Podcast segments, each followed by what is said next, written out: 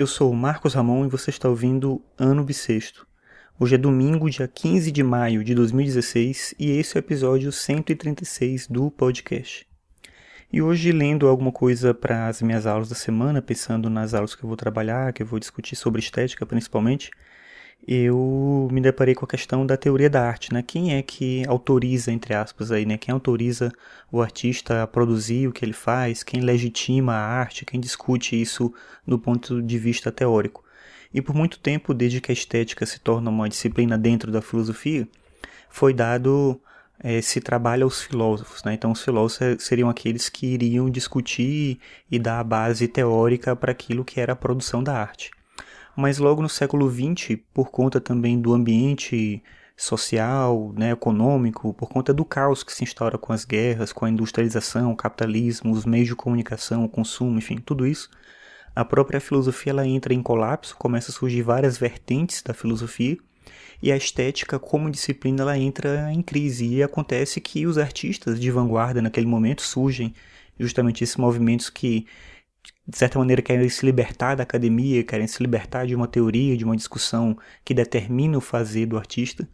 E esses artistas começam a tomar a frente de pensar o seu próprio trabalho artístico.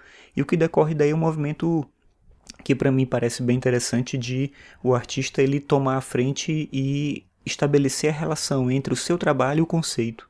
Então a gente tende, e aí é engraçado isso, né? Porque até hoje na universidade se pensa dessa forma, né? Se pensa que teoria pode existir sem prática e que prática pode existir sem teoria.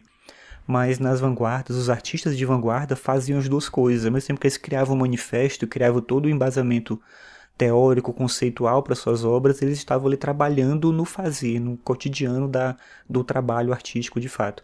Então, acho que a vanguarda é o melhor exemplo dessa relação de teoria e prática, né? da indissociabilidade de uma coisa com a outra. Você não pode separar, de fato, o fazer artístico do pensar sobre a arte mas esse é um erro muito comum ainda hoje, principalmente por parte, na minha opinião, né, de muita gente da filosofia, de que o fazer artístico está do lado do artista, ele faz, mas ele não compreende o que ele faz. E é preciso alguém de fora olhar e estabelecer toda a relação conceitual sobre aquele trabalho. Eu acho que não é assim. Não quero dizer com isso que a análise filosófica não é importante, mas eu quero dizer que o artista ele tem não só a autonomia, como tem a capacidade de fazer isso e fazer isso na maior parte do tempo melhor, porque ele está dentro do processo, desse processo, né, que não separa a teoria da prática. E não separar a teoria da prática é essencial em tudo que a gente faz. E, na minha opinião, para quem acha que a própria filosofia é só teoria e não é prática, eu acho que também está errado. Né? Existe uma, uma prática no fazer filosófico, existe uma compreensão do cotidiano e da própria realidade a partir da filosofia. Senão a filosofia seria só falar sobre qualquer coisa sem entender do que, que se fala. Então teoria e prática não se separam. E na arte, principalmente através das vanguardas, a gente pôde ver isso funcionar de forma muito positiva e muito autêntica.